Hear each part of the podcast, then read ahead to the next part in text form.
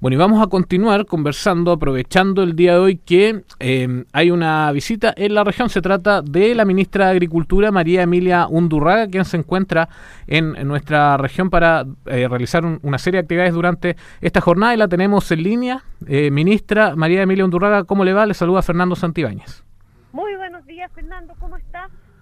Muy bien, ministra, muchas gracias por atender el llamado de eh, Radio Sago en esta edición de primera hora. Nuestro programa sabemos que eh, tiene una visita el día de hoy para la región. ¿Ya se encuentra en la región? ¿Dónde está, ministra, en este, en este minuto? Aquí, aquí, vamos en los lagos, aquí camino a Puerto Montt.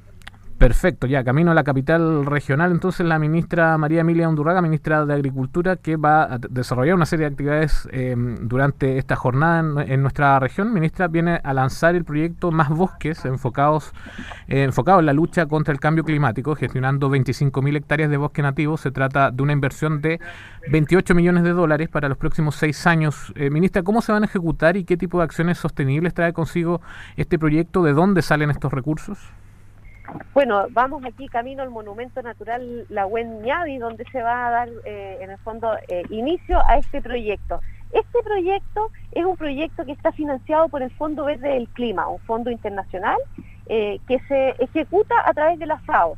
Por eso hoy día vamos a estar con representantes de la FAO, también del Ministerio de Hacienda, porque es un proyecto que viene a premiar o a reconocer los logros que Chile ha tenido contra la lucha al cambio climático eh, y a través de estos pagos va a promover eh, esta gestión eh, forestal en distintas líneas. Vamos a tener una acción que además va a durar seis años y que estas 25.000 hectáreas van a, van a tener distintos tipos de intervenciones. Va a haber reforestación, va a haber restauración, va a haber también algunos manejos sustentables del bosque y finalmente también eh, algunos manejos para prevenir incendios, porque no solamente tenemos que plantar más árboles o manejar de mejor forma el bosque para que eh, en el fondo pueda captar eh, CO2, sino también prevenir que, se quemen los bosques porque esos bosques dejan de consumir CO2.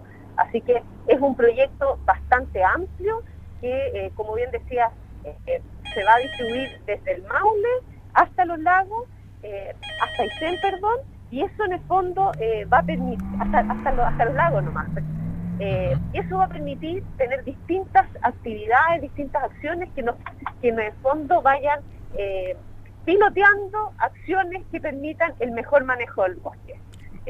como CONAP, como Ministerio de Agricultura, queremos promover no solamente la producción forestal, no solamente la conservación, sino también el manejo sustentable, porque creemos que podemos hacer un buen uso de los recursos naturales de forma sustentable. Ministra, y de acuerdo a eso, la forma sustentable, ¿cómo, cómo se espera trabajar respecto de estas 25.000 hectáreas de bosque nativo? Que, eh, si me puede aclarar también un punto, eh, ¿qué, ¿qué proporción representa del bosque nativo total que existe entre el Maule y los lagos, al menos, o alguna aproximación? Mira, una vez, Estamos, estamos perdiendo comunicación con eh, la ministra que va en movimiento, al parecer, así que eh, vamos a seguir conversando con, con ella apenas eh, se restaure la, la línea de conversación. Ministra, ministra, ahora la escuchamos. Si, si nos puede responder la pregunta, por favor. Sí, vamos a parar el auto para tener más espacio. Muchas gracias. Muchas gracias. bueno, como te comentaba, son 25.000 hectáreas. Estas, estas hectáreas también, en el fondo, van a servir de piloto, como te cuento, para otros proyectos que tiene la CONAF, que tiene el Ministerio de Agricultura, en conjunto con el Ministerio de Medio Ambiente, para ir promoviendo y llegar a, lo que hemos como país comprometido internacionalmente, que son 200.000 hectáreas de bosque manejado eh, y en esta condición para preparar eh, la carbono neutralidad de nuestro país al 2050. Así que eh, este en el fondo es sin duda un proyecto que llevábamos años planificando eh, porque mucho se habla de la, del cambio climático, pero tenemos que de, la teoría pasar a la práctica, a la acción. Eh, y esta es una forma concreta de aportar, de aportar no solamente en, emitir menos, porque en general estamos como eh, analizando cómo disminuimos el uso de combustibles fósiles, cómo vamos en el fondo disminuyendo la emisión por ese lado, pero tenemos mucho como país que aportar en la captura. Y esta captura se realiza en un 99% a través de los bosques. Los bosques en Chile tanto los bosques nativos como las plantaciones capturan el 60% de los gases de efecto invernadero que producimos como país. Y eso si tenemos un manejo sustentable, si aumentamos la cantidad de hectáreas, tanto de bosque nativo como de plantaciones, vamos a ir aumentando esta captación para llegar al tan anhelado, a la tan anhelada carbono neutralidad. Perfecto, ministra. Mire, los diputados de la zona, Harry Jurgensen y Javier Hernández, solicitaron que se decrete zona de emergencia agrícola en la región. ¿Qué respuesta se ha dado a ese requerimiento? Hoy se va a reunir con el gabinete del agro. ¿Cuáles cree usted que son los principales problemas en las zonas agrícolas de la región? Bueno, justamente estoy con el Ceremi Agricultura, Eduardo Winkler, eh, y es a través del Ceremi que hemos, eh, hemos eh, instalado una mesa, una conversación con el INEA el línea es el instituto técnico en la región que tiene que hacer un estudio sobre eh, la situación hídrica en la región. Y el conducto es que a partir de esta información de línea, a través del CEREMI, sea el intendente quien solicita a la ministra de Agricultura la declaración de emergencia agrícola. Estamos trabajando con el CEREMI eh, y con todos los jefes de servicio del MINAIRI, como decías tú, vamos ahora, la primera actividad a hacer esta reunión del gabinete del MINAIRI, eh, muy importante trabajar en equipo, estas soluciones en el agro eh, hay que enfrentarlas como equipo porque son eh, tienen muchas aristas y es por eso que la acción del INDAP, del SAC, de CONAF, tiene que ir coordinada para poder enfrentar no solamente las emergencias, sino también los desafíos del futuro.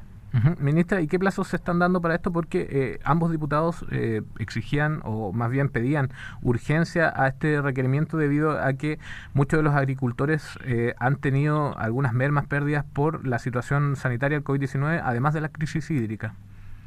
Sí, mira, aquí hay dos tipos de emergencia. Una emergencia que se puede que se puede enfrentar de forma más ágil es la emergencia que, que los agricultores INDAP, los pequeños agricultores, están sufriendo y en esa línea ese conducto está abierto con el INDAP, son fondos que ya están disponibles para enfrentar las distintas situaciones a nivel comunal, porque eh, tú, bien sabes que esto ha afectado de forma diferente a distintas áreas de la región eh, y eso ya estamos trabajando. Pero por otra parte, si nosotros queremos postular a fondos regionales para esta emergencia, es que se necesita esta, declaración eh, de emergencia agrícola. Y ese es el conducto que justamente vamos a conversar con el CEREMI y con los directores regionales ahora en la reunión que tenemos a continuación eh, para poder eh, poner los pasos necesarios y poder eh, ver las alternativas para postular proyectos que permitan enfrentar la situación dependiendo cada uno de los casos. Perfecto. ministra, pasando a un tema que también afecta a las zonas agrícolas, el agua potable rural. ¿Usted está al tanto de la situación actual de las APR en la región? ¿Cómo se están trabajando en ese sentido? Bueno, los APR es, una de es uno de los desafíos más importantes para la población del mundo rural. Eh, nosotros hablamos de fomento eh, productivo, eh, pero primero que el fomento productivo viene la calidad de vida del mundo rural y el agua, por cierto, es base para eso. Desde el Ministerio de Agricultura estamos promoviendo uno de nuestros ejes estratégicos, es el desarrollo rural, es entender que esas condiciones de vida tienen que igualar las condiciones en el mundo urbano para realmente tener las mismas oportunidades y desarrollarse. Y en esa línea estamos en un trabajo con el Ministerio de Obras Públicas, también con Subdere, para enfrentar en cada una de las regiones eh, esta situación de APR. El MOP ha triplicado su presupuesto para los APR y estamos trabajando en conjunto con ellos para poder dar eh, solución lo más ágil posible a esta realidad que además como hemos ido viendo el cambio de clima, eh, se va a ir acrecentando en esta zona sur que estaban menos acostumbradas a esta situación en algunas localidades. Ministro, y respecto también al, a los derechos de uso de agua, por ejemplo, eh, desde su ministerio, ¿qué facultades hay de fiscalización para que estos se cumplan de acuerdo a la normativa existente y cómo se trabaja también en ello? Bueno, todo lo que corresponda a los derechos de uso de agua corresponden al Ministerio de Obras Públicas. Eh, pero eso no significa que como Ministerio de Agricultura no, no realicemos ni una acción concreta. Estamos en mesas particulares con el Ministerio de Obras Públicas para poder coordinar y para poder articular eh, lo, lo, que sea necesario para promover eh, el uso eficiente del agua, que ese es finalmente nuestro gran objetivo. Estamos enfrentando como país una una situación que ya no es de emergencia, es una situación que ya llevamos 12 años de sequía, por lo que no podemos tratar el tema del agua como si fuera una emergencia, sino más bien como un cambio estructural que estamos viendo y para ello es necesario que toda la que toda la administración o toda la, todo el aparato público que hay detrás de ello se adapte a estas nuevas condiciones. Y eso es lo que ha ocurrido en la zona centro-sur, donde el agua era excedentaria, por lo que tenían una relación tanto con el uso de, eh, parte de los agricultores, como también de las, de las distintas entidades públicas, diferente a lo que necesitamos hoy. Y en eso estamos transitando para ir eh, todos juntos, el sector público, el privado y también la sociedad civil, porque ahí tenemos un gran, eh, un gran rol de las universidades, de los distintos investigadores para promover este uso sustentable y eso se va a realizar cuando todos nos pongamos en el mismo, en el mismo, con el mismo desafío a trabajar en esa línea. Estamos conversando con la ministra de Agricultura, María Emilia Undurraga, aprovechando su visita a nuestra región de los lagos. Entendemos que también va a tener actividades relacionadas con el lanzamiento del sello de origen de las carnes de libre pastoreo. Eh, hace poco se aprobó la ley que endurece las multas y castigos a quienes modifiquen la trazabilidad del ganado. ¿Qué les parecen estas medidas que buscan garantizar la calidad de la producción de la carne en una zona también como la nuestra que es productora de carne de alta calidad? Y si nos, nos, nos puede explicar también un poco el sello de origen de las carnes de libre pastoreo. ¿De qué se trata este programa? Bueno, desde el Ministerio, eh, Fernando, estamos promoviendo que los productos agrícolas eh, cada vez aumenten su valor. Y eso va por eh, la línea de eh, promover los atributos tanto de sanitarios, de salud, como de sustentabilidad.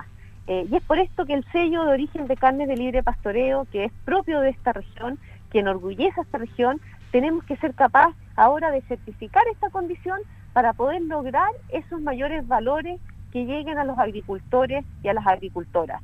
Eh, esta es una línea que queremos promover del Ministerio, no solamente en esta línea de entender que tenemos que producir más, eh, sino que tenemos que producir cada vez mejor. Eh, y nuestro, nuestro sello como país no es un sello, eh, hablando de la carne, nosotros no vamos a competir con la producción de carne de Argentina, de Uruguay, de Brasil, pero en cantidad, sino más bien en calidad. Y este es un, camino que queremos eh, no solamente empezar, sino que profundizar, porque estamos seguros que somos distintos, que nuestras carnes son de mayor calidad eh, y queremos promover este tipo de sellos que justamente van en esa línea, de en el fondo dar a conocer estos atributos y que ojalá los agricultores puedan eh, tener mayores valores en sus productos para poder aumentar el valor eh, de esta producción. Y de acuerdo a la, esta ley que modifica, que endurece las multas a quienes modifiquen la trazabilidad del ganado para, para carnes de exportación, eh, ¿qué le parece a usted esta medida y cómo también se controla para que esos mismos estándares se alcancen para los importadores de carne? Bueno, cuando queremos promover un rubro como es la carne, como es la leche, tenemos que trabajar en toda su cadena y tenemos que trabajar con incentivos y con fiscalizaciones. Con fiscalizaciones en las etapas cuando vemos que las cosas no se están cumpliendo, pero no podemos quedarnos solamente en fiscalizar, que es propio del SAC o del Ministerio de Agricultura. Tenemos que apelar a la responsabilidad de los, de los ganaderos en este caso, a la responsabilidad de los que están en la industria, de los que están en la cadena, porque la imagen del país se ve afectada cuando eh, algunos pueden tomar decisiones por beneficio de corto plazo y personal. es lo que tenemos que promover, y para eso del Ministerio de Agricultura tenemos una mesa público-privada de la carne, donde se discuten los desafíos de toda la cadena, porque muchas veces entramos en este conflicto interno en la cadena donde están los productores con problemas con la industria o con problemas en alguna etapa de la cadena. Y aquí si queremos promover en el largo plazo la carne chilena con sus atributos que estábamos conversando antes, de calidad, eh, el mayor porcentaje de ellos libre pastoreo, eh, tenemos que entender que somos todos parte del mismo equipo. Y eso va a significar que seamos no solamente el, el, ente público, sino que los privados y la sociedad civil se pongan en este mismo, en este mismo carro y podamos eh, poner las fiscalizaciones necesarias en el proceso, pero principalmente los incentivos para que todos nos sumemos a este carro y trabajemos con esa mirada común. Continuamos conversando con la ministra de Agricultura, María Emilia Undurraga, aprovechando, como decíamos, su visita a nuestra región. Eh, ministra, también queríamos consultarle por em, el estado del desarrollo de los pequeños agricultores de la región de los lagos específicamente, cómo se está trabajando con ellos, quienes se han visto afectados, como comentábamos hace algunos minutos, por eh, la pandemia, sobre todo quienes son productores agrícolas, también algunos ganaderos, pero enfocados en estos pequeños, eh, pequeños agricultores y pequeños ganaderos, eh, ¿cómo se está trabajando para eh, quizás mejorar las condiciones respecto de lo que se vivió durante todo el 2020? Bueno, Fernando, primero que nada, agradecerle a los agricultores y a las agricultoras. Hemos vivido un año complejo con la pandemia y podemos estar muy orgullosos de que todos los agricultores y las agricultoras siguieron trabajando y eso permitió que todos los chilenos tuviésemos alimentación. Eso no ocurrió en todos los países del mundo y eso hay que eh, declararlo y agradecerlo eh, de forma activa. Y en ese sentido, ya llevamos un año trabajando con estas condiciones complejas, hemos ido aprendiendo de una situación que para todos era nueva y estamos seguros que a través del INDAP a la agricultura familiar campesina la vamos a continuar apoyando. Eh, con los distintos programas de asistencia técnica, de inversión. Eh, estamos con algunos programas nuevos de comercialización, que ha sido el principal problema de cómo eh, abrimos más mercados campesinos o abrimos una posibilidad eh, de venta online. El INTAP tiene una página disponible para poder tener los productos vía online y así favorecer esta comercialización. Justamente hoy día en la tarde vamos a ir con el director nacional de INDAP, con Carlos Recondo, a Los Muermos, vamos a ir a visitar una agricultora de INDAP para ir a ver algunas entregas de, incentivos. Ella es una productora de frambuesa eh, y vamos a, ir a, ver en terreno cómo va la entrega de incentivos a cada uno de, los distintos rubros de la agricultura familiar y cómo podemos continuar adaptándonos a estas necesidades que van cambiando. Así que agradecer a los agricultores que han seguido trabajando, ellos tienen permisos para continuar haciéndolo con todos los cuidados, siempre la salud va primero, eh, pero estamos seguros que van a poder seguir trabajando como lo hicieron el año pasado. Ministra, y trasladándola a un tema que también ha, tenido vital importancia durante este, estos últimos meses, estas últimas semanas, eh, la educación rural se ha visto complicada durante la pandemia. Hay estudiantes que han tenido dificultades para conectarse a sus clases online, ya sea por falta de recursos tecnológicos o mala señal de internet. Eh, se está trabajando aquí en la región en el proyecto Última Milla para llegar con fibra óptica a estos sectores rurales desde su cartera. ¿Cómo se trabaja en pos de la conectividad del mundo rural, ya sea los estudiantes o los mismos, em, las mismas personas que desarrollan actividades agrícolas o ganaderas que muchas veces quizás necesitan un, tipo de conectividad que los pueda acercar mucho más a em, diferentes mercados quizás. Bueno, Fernando, eso es parte importante también, es uno de los ejes estratégicos y, principal, y personalmente es mi pasión, que es el desarrollo rural y de entender que para mejorar esa calidad de vida necesitamos mucho más que políticas sectoriales agrícolas. En ese sentido, hemos tenido una mesa de trabajo con la ministra Gloria Hood eh, para, para ver el tema de las comunicaciones, estas comunicaciones que hoy día, más que nunca con la pandemia, nos reflejan que pueden aumentar las brechas en educación, en salud, en, acceso al trabajo. Eh, ayer mismo estábamos en un comité de ministros de reactivación económica y la ministra Gloria Hood dio la noticia que se había adjudicado esta licitación de la última milla eh, todas acciones que en, la región de los lagos, eh, todas acciones que por cierto van al corazón del desarrollo rural. Así que estamos trabajando con ella, estamos trabajando con el ministro de Educación. Estuvimos antes de ayer en una escuela rural en Paine con el ministro de Educación, porque la educación para el mundo rural no es solamente un desarrollo de cada persona, sino que para el mundo rural es un desarrollo de la comunidad, es un desarrollo de toda una estructura eh, que se articula en torno a la escuela rural.